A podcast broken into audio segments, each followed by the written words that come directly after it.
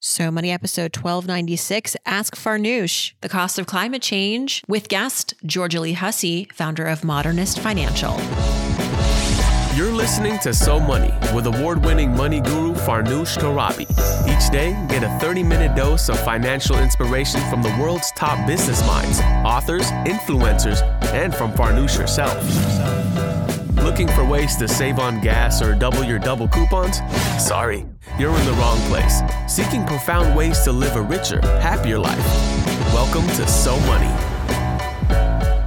Welcome to So Money, everybody. I'm your host, Farnoosh Torabi, and you're listening to Ask Farnoosh, our Friday episodes on So Money dedicated to answering listener questions, audience questions. Today, we're dedicating the show to the theme of climate change and its impact on our money questions, specifically in the investing and real estate realms.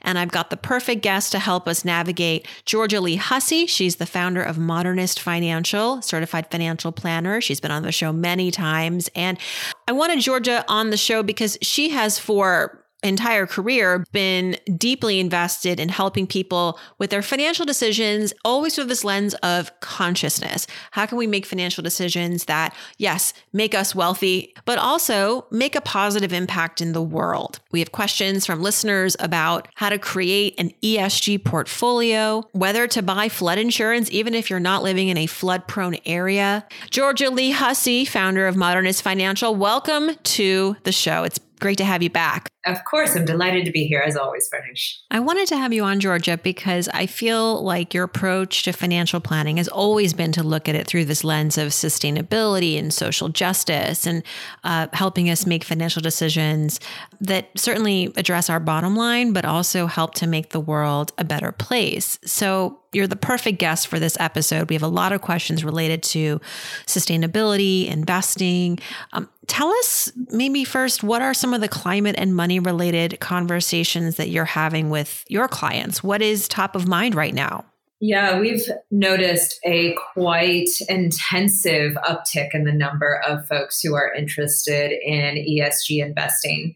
Often they ask that question with a lack of clarity on what they even mean. And um, that is, I think, a no, exactly. I'm like, and the reason you don't know is because nobody really does right now. there is not a, a, a universally acknowledged third party designation that we can point to, like LEED certification for a building or B Corp for a business like ours, that we can assume they're being held to some kind of universal standard when we use the term ESG. Um, but what I hear from folks is a deep desire to not allow the way that they move in the world be a source of exacerbating the issues that they're seeing in their community if they have kids thinking about how their kids are going to be growing up, seeing how climate change is just, it just has gotten real the past couple of years. Um, and so I just, I, a lot of people are just asking, is it possible? Could I do it? Would it be reasonable? Um, what does it mean? Do I have to give anything up? You know, these are the kinds of questions I'm mostly getting. ESG investing stands for environmental, social, and governance investing. is a um, a type of investing that has been around for many years, um, but more recently has been picking up in popularity. Um, and just so people know, this is a category of investing that tracks companies that are doing the work, the good work in supporting E, S, and G, or sometimes just E, or sometimes just S. And what began as maybe a thoughtful way to invest with your heart is now proving has the added benefit of being quite profitable. Is this a more mm-hmm. reliable investment bet now? Yeah, it's a great question. So I would say I, I can definitely um, align this with my own uh, career. So I started in the industry about 11 years ago. And at that time, I was very hesitant to offer ESG investment options because they were very expensive. They were um, primarily active strategies. So they were, they tended to be a lot of high turnover, a lot of buying and selling, not a lot of support that from evidence based approach to investing. That was not how ESG investing was happening. And so as I moved on in my career, the options got better and better. So now you can buy index like ESG funds. So that takes care of the I don't want to buy anybody a Maserati with my portfolio question, right? Um, but we are still in the shadowy, what exactly do you mean when you say ESG land? Um, but as you say, there are, um, we can now look at data for longer periods of time. We have historical performance. I would say that um, one of the things we need to understand as investors in ESG, and I'm actually going to just talk about E because when you add S and G into this conversation, um, that we just have too many filters that are layered on top of each other. So we, for example, run a sustainability portfolio. It edits out some really uh, some elements that nobody wants to be involved with, like certain kinds of munitions, child labor, etc. But its primary focus is greenhouse gas emissions because we can track that. We can track that across all across the whole market. And so when I look at those portfolios, some quarters they're kicking the index's ass. Other quarters they're not doing as hot because we have filtered some of the positions out, right? And so thinking about benchmarking, we have to just again remember that as investors we take a long frame. We take a long view. And so with ESG that's even more important because unless you're an analyst who can say, "Oh, I'm missing exposure to this particular kind of gas pipeline company and they just had a killer month or quarter and so therefore i'm missing those returns. We're not going to have that kind of sophistication. And so i think just sort of getting comfortable with i'm going to outperform the s&p sometimes i'm going to underperform the s&p sometimes but over the long haul we believe that companies that are considering their climate impact are going to do better over the long run. Right, they'll adapt. What is the recommended approach though? Do you have do you recommend the going all in approach yeah. to a sustainable portfolio? Can you do like 10%, half Cs? Yes, I would say we are we don't really do half we don't do a little bit or pieces. We either do sustainability portfolios or we don't. Usually the reason we don't is because the person is underfunded. So if they really, we are not sure they're going to be able to meet their goals, we may consider primarily doing a globally allocated, um, broad or indexed portfolio because the data on those are is more uh, robust. I can take, I have much better idea, a much better idea of projected returns and projected risk and volatility as it relates to their financial plan. We don't have a lot of those clients, to be honest. Um, I have a, I have some sort of grandmothered in clients who are in that category, um, and we actually have for a lot of those folks sustainability portfolios as one of their goals in their financial plan as they get to the point that they would be able to do that. Is there a certain amount of money that is helpful to have in your portfolio before dedicating fully to a sustainable theme? It really depends on your financial plan, right? If you want to spend a million dollars a year in retirement, you need a lot more money in your portfolio to be able to meet that goal. And you better be like shoveling cash into your investments, right? So um, I think it really depends on what are your goals, where are your assets now, and are you saving aggressively to be able to meet those goals if that is appropriate for you? Are you are you on track in terms of the financial plan that is your plan with your goals and your ability to save? Right. So if you're just starting out or if you're playing some catch up with your retirement savings, then focusing on the broader market mm-hmm. initially is a better way to go. And then gradually moving over to a more sustainable portfolio? Mm-hmm. So I would say it's more like you would start with a globally allocated portfolio. So you'd own, you know, there's 3,000 stocks in the US, you'd be aiming to own all 3,000 of them in some low cost fund, international real estate, all the fun asset classes that make up a, an evidence based portfolio. Um, but oftentimes with our folks, like I'm thinking like our angel fund or pro bono style clients, we're starting with a target date fund. And when they get to a portfolio that's more um, uh, verdant, then we're we're considering a more uh, sophisticated portfolio that might have more moving parts. And then as we see, oh yeah, they're meeting all their their funding goals, et cetera, then we'll think about is it a good time to reallocate to sustainability. Um, so it's it's much more about their their plan than it is the portfolio. All right, let's head over to the mailbag. Georgia. Our first question is from Shannon, and she says, How do you know which ESG funds are really impactful? So, we've talked a little bit about the lack of a measuring stick that is the same measuring stick we're using against all of these companies and these funds. Um, that is not yet something that the financial services industry has access to, but that's not to say you just can't find out. There are you have to sort of dig into it, and that's where people like you and and others can can be helpful. It's um I wish I had an easy answer for you Shannon and I sadly do not but I think that there will be an easier answer over time. I the place I go to when I'm looking at people's portfolios that are not ours um, is MSCI. They're a nonprofit um, research organization, quite large, um, that you can put your fund name into um, a tool on their website and it will tell you what the impact of that fund is and where it's in the green and where it's in the red in different categories. So i like that as a as a shorthand. There are a lot of other tools out there that um, also are impactful um, especially when you're looking at around specific topics. Um, let's say you want to be you're concerned about indigenous rights and gas pipelines. Um, I, I believe there's actually a specific calculator that will sort of give you a sense of your your exposure in that area. And this is where working with a financial planner like you, uh, working with your 401k plan provider is immensely helpful mm-hmm. in this mm-hmm. in this scenario.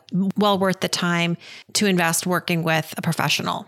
Right, and that's I think such a good point, Farnoosh, because if you're a layperson, you're unlikely to have the skill to figure this out. Um, I wish that weren't the case, but investing is complicated. There's a reason why people go to school for years um, and have CFAs uh, to be able to make these kind of recommendations. But I do think, to your point, we can lean into the larger, low cost DIY options out there. Vanguard has more ESG options than they did several years ago, and you could construct a pretty um, simple portfolio of US international bonds um, with an ESG filter, that would be fine. Now, my question for you, for you, Shannon, is define impact. What do you mean? Um, and that's what a lot of these questions to me are about is uh, there's a lot of impactful or um, is it risky and so on i'm like well it all comes back to your definition of risk your definition of impact um, and then applying that to the reality of the limitations of the market. I'm I, I think we just need to be very comfortable with the fact that there's a lot of gray in this category and it's not likely going to get resolved soon Demand is picking up and calls for more transparency and the right ways to measure sustainability. Like you mentioned earlier, it's on the rise, and it's only a matter of time before this becomes way easier and more efficient to participate in as an investor. Yeah. What I'm excited about is that as the great wealth transfer is happening, which is basically older people are passing and they're tra- transferring their assets primarily to white generations below them, um, those generations are demanding more options around ESG. And the changes that we have made have all come from consumers saying to Merrill and all these big companies, I'm sorry, you're um, they're there, dear. You don't need to worry about it. Behavior around ESG investing is not acceptable. We want an answer and we we want change. And so this is a great example of put your money into ESG. It may not be perfect. Choose, you know, reputable companies to invest in, but um, the more asset flows there are into ESG, the more robust the infrastructure will be around making it something that they can compete against each other around. And that's where I think we have a lot of value. But I completely agree with um, the person you were talking about. I think banking, do you know the nine to one rule for banking? Oh my God, it's the best. So, this is why we recommend our clients consider credit unions or B Corp banks because for every dollar of this is what um, my B Corp bank in town told me for every dollar they have in deposits, they're able to loan out $9. So, if as a company I have, let's say, $100,000 in savings that just sits there, they're able to go out and make $900,000 in loans. Now, my B Corp bank, 85% of their loans go to underrepresented founders and organizations.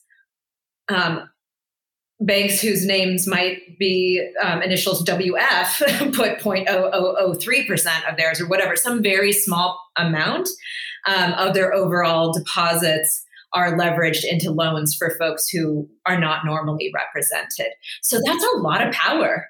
I think that's going to be a yeah. fascinating story to watch and experience. Yeah. Next question is from Kristen.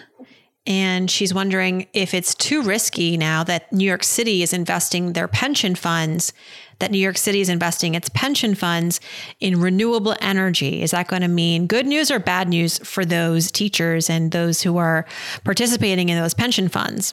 Given the scale of the New York pension fund, I would be concerned if they're not investing in renewable energy. Because if we think about, let's just take household investing as a proxy for institutional investing. We have small allocations in our portfolios to um, high risk asset classes that are likely to perform higher in the future, have higher perform, performance over the long term. Emerging markets and real estate are the easiest examples of this. Um, pension funds, when they, they have such large amounts of money that they need to deal with, they have more um, opportunity, but also really a mandate to make sure they're getting exposure to the future growth. So, like when we invest in emerging markets, Brazil, Russia, India, China, we're investing in the growth of those economies in the future. Um, same thing. That's what what I see happening here. So I would be worried if they weren't doing that. Also, the other benefit is that institutional money has the potential to make small investments for them in new areas that can really turbocharge an industry and get cash into those industries so they can scale and become a better version of what coal has been for us or timber or whatever it might be. Well, thanks for your question, Kristen. And Kristen's actually a friend and former Brooklyn neighbor. Hope you and the family are well. All right, RB Fast writes in and says, Should I avoid buying real estate within 200 miles of the ocean? I just did a story on this on CNET. It's about the new calculus for home buying. And 200 miles seems pretty far off, but it really just depends. Yeah, I would look at um, climate change modeling for any place that I was going to buy. I would look at earthquake modeling, I would look at flood modeling, I would look at water access. Um, this is a big thing. It's one of the reasons I live in the Pacific Northwest is I'm likely to have access to water when I'm 60 um, or 70 or 80, and that's a big concern for me. So I think considering climate change and understanding the impact. When I hear somebody's, I mean, I don't like the beach, so that's it's not really a relevant question for me personally. But um, the idea of buying property in some place where basically the public is going to have to underwrite my ability to rebuild just feels not great for me. My next question is what do we do about the people who are not buying a beach house there but live there and are workers there and when they become climate change, change refugees, which is already happening in Louisiana and the rural South. So and right. So, who's looking after uh, those communities is a, a, very important question. A related question to this, Megster7685 says, um, Is flood insurance worth the investment? I'm not living in a flood zone, but I'm worried. And I'll take a stab at this question first um, because I have looked into this recently. We, our home is not technically in a flood zone, but I think maps are outdated. And if you lived through the experience recently of Hurricane Ida in late August in this neighborhood, and, and you didn't get a flood in your basement, you were very, very lucky. And I think it's only going to get uh, more difficult to avoid the wrath of flooding. And so, yeah, flood insurance, even if you're not technically in a flood zone, worth looking into. You are going to be the best assessor you know the history. You are the one who's going to make the best educated guess uh, based on what you're seeing as far as weather patterns in your area. Um, now, having said that, there are some investments that you can make before investing in flood insurance or in conjunction with flood insurance, like installing a sump pump, which helps to drain water from your basement out of your home. You can clean debris out of your drains, gutters, downspouts. You can also move your furniture and rugs off the floor if you think there's going to be a chance of flooding. Of course, sometimes it's flash flooding, so you don't have even a chance to do that. And that you can find more on this in my colleague Marcos Cabello's piece on CNET right now on how to prepare for the next storm. But you can apply for flood insurance. I'm learning through the National Flood Insurance Program, which is managed by FEMA. You can also purchase it through major national insurers. Maximum coverage is $250,000 for structures and $100,000 for personal property, according to Marcos's piece. Um, your state may also have flood insurance protection. So, yeah, definitely worth looking into if you've already experienced a flood in your home. I would also say this brings up a great question about do you trust the business model of the insurance broker you're working with? Do you do you trust them to be a um, advisor to you about what you really need? Um, because looking at um, a bro- an insurance agent who is with one particular company and can't offer other policies to you means that they have one set of options. But if you're working with, for example, a broker who can work with any company, they're going to see much larger data sets as well in terms of premiums and risk modeling. And so when I recommend insurance brokers to clients, I'm always looking at folks who can who are who are brokers and can see the broader world and are also have a fair amount of experience. Really, really great point. Work with a broker if you can for more options. Last, Michelle has a question about wind and solar investments. She asks, are they worthwhile? Yeah, I just I wonder what is the, what does this person mean by worthwhile? My follow-up question would be are you making tactical investments in individual stocks because you probably should stop. You can get lucky and especially recently people have the belief that they're really good investors.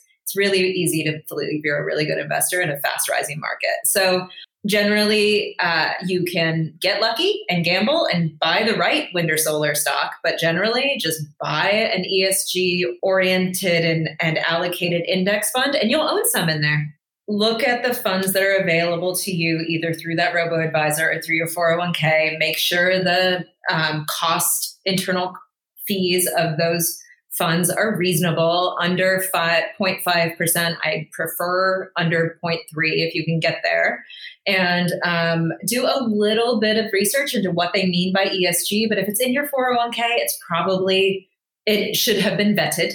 And if it's at a, one of the larger robo um, or DIY custodians, it has very much been um, vetted. So I would recommend stick to what is easy. If you make it complicated, you're not investing in the right way. There's other places to make your life complicated that are more impactful. And anyone can get started through their 401k, the robo advisor, a financial planner. Look at the funds that are available to you either through that robo advisor or through your 401k. Make sure the um, cost internal fees of those funds are reasonable under 5.5%. I prefer under 0.3 if you can get there. And um, do a little bit of research into what they mean by ESG. But if it's in your 401k, it's probably, it should have been vetted. And if it's at a, one of the larger robo um, or DIY custodians, it has very much been um, vetted. So I would recommend stick to what is easy. If you make it complicated, you're not investing in the right way. There's other places to make your life complicated that are more impactful. Hear, hear. Georgia Lee Hussey, thank you so much for spending time with us. You can learn more about Georgia at modernistfinancial.com and all of our coverage on the cost of climate at cnet.com. Thank you. I hope your weekend is so money.